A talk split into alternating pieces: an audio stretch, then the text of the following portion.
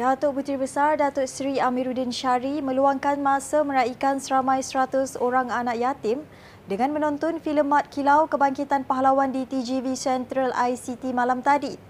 Program anjuran Perbadanan Adat Melayu dan Warisan Negeri Selangor Padat tersebut turut dihadiri pelakon filem itu sendiri iaitu E. Galak, Farid Amirul dan Josh Andre Fayert. Dalam ucapan ringkas sebelum tayangan bermula, Amiruddin berkata filem arahan Syamsul Yusof tersebut mampu memberi pendedahan kepada orang ramai, khususnya generasi muda dalam menghayati kepentingan mempertahankan kemerdekaan yang dikecapi. Dalam program sama, Amiruddin turut menyampaikan sumbangan seribu ringgit kepada setiap pertubuhan anak yatim yang hadir. Pertubuhan terlibat termasuklah Pertubuhan Kebajikan Mesra As-Salam, Asrama Haluan Penyayang, Pertubuhan Baitul Syakinah As-Sharif, Rumah Amal Raudatul Jannah dan Pertubuhan Kebajikan dan Bimbingan At-Taqwa.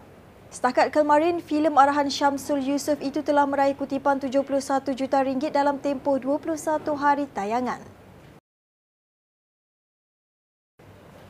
Lembaga Zakat Selangor L Z S meneruskan program Korban Perdana dua ribu dua puluh dua sempena sambutan Hari Raya Aidiladha di Bait Al Hasanah Kampung Perepat Klang semalam. Ketua Pegawai Eksekutifnya Muhammad Sabirin Mohammad Syarbini berkata, sebanyak tiga belas lembu dan empat kambing dikorbankan sumbangan syarikat korporat dan individu. Beliau menjelaskan program yang dilaksana sejak dua ribu tujuh belas melibatkan agihan kepada tiga ratus keluarga asnaf fakir dan miskin sekitar Klang, Petaling dan Kuala Langat. Dalam program itu, Muhammad Sabirin turut mengagihkan wang belanja harian kepada seratus dua puluh lima anak-anak asnaf yang tinggal di Asrama Bait Al Hasanah bagi meraikan golongan kurang berkemampuan. Pada hari ini, sejumlah tiga belas ekor lembu telah ditumbangkan dan sejumlah empat ekor kambing.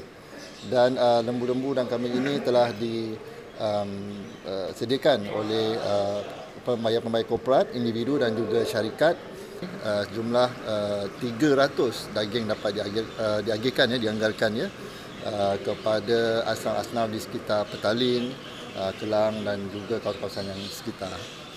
Dan uh, pada program hari ini, uh, selepas ini juga akan diadakan ziarah kepada uh, beberapa rumah asnaf yang telah dipilih untuk memberi sumbangan selain daripada daging dan juga sumbangan-sumbangan bantuan lain. Ahli Dewan Negeri Morib Hasnul Baharudin berharap pembangunan lebih agresif dapat ditumpukan di kawasan Pantai Morib dan Pantai Kelanang. Katanya bagi menarik lebih ramai pengunjung dan merancakkan ekonomi pelancongan di kawasan tersebut, pihaknya sentiasa bekerjasama dengan Esko Pelancongan dan Majlis Perbandaran Kuala Langat dalam memastikan kemudahan yang disediakan dipertingkatkan dari semasa ke semasa. Pada masa sama, penglibatan syarikat swasta dalam pembangunan industri perhotelan dan penginapan juga memberi impak terhadap tumpuan orang ramai untuk berkunjung ke Pantai Morib. Beliau berkata demikian ketika sesi wawancara berkaitan potensi mengekalkan Pantai Morib sebagai tempat pelancongan yang terkenal yang diadakan di pejabatnya di bangunan S U K Syah Alam baru-baru ini. Potensi Pantai Morib ni um, uh, begitu baik, ya. Yeah. Kita pun ada, sebelum ni pun ada padang golf. Ya.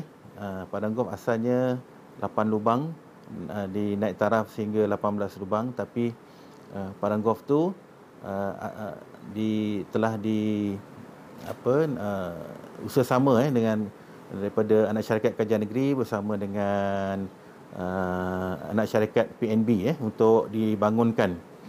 P N S B. P N S B. Uh, bekerjasama dengan anak syarikat uh, P N B, ya? uh, Permodalan Nasional Berhad. Lah. Uh, ya, jadi uh, itu antara pembangunan yang uh, uh, tapi dalam masih dalam peringkat perancangan lah, untuk dinaik taraf lah. Di sepanjang pantai, uh, antara isunya adalah kebanyakannya adalah tanah-tanah hak milik uh, persendirian dan swasta lah. Uh, jadi tanah kerajaan memang dah dah tak ada lagi di di Pantai Morib ni, maka atas inisiatif syarikat-syarikat swasta ni amat pentinglah untuk uh, membanyakkan lagi uh, hotel ataupun uh, merancakkan lagi aktiviti pelancongan lah.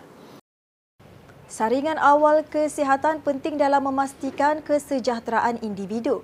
selain membolehkan pengesanan awal penyakit tidak berjangkit, kanser dan penyakit mata terpilih. Ia juga pendekatan yang membina kesedaran tentang kepentingan menjaga kesihatan dan kecergasan yang baik, kata Esko Kesihatan Awam Doktor Siti Maria Mahmood. Maria dalam perkongsian di Facebooknya turut mempelawa orang ramai untuk menyertai Saringan Kesihatan Percuma Selangor Saring pada enam belas Julai ini, Sabtu, di Dewan Kompleks Sukan Pandamaran Kelang dan Dewan Dato' Ahmad Hamid bagi Dun Batangkali. Pada masa sama, saringan akan turut dianjurkan pada tujuh belas Julai di Dewan Seri Siantan, Jalan Sungai Tua, Taman Selayang dan Dewan M P A J A U dua Taman Seri Keramat Hulu Kelang. Orang ramai yang berminat hanya perlu muat turun dan mendaftar di aplikasi Selangkah. Sekian semasa hari ini, terus layari platform digital kami dengan carian Media Selangor dan Selangor T V. Bertemu lagi esok.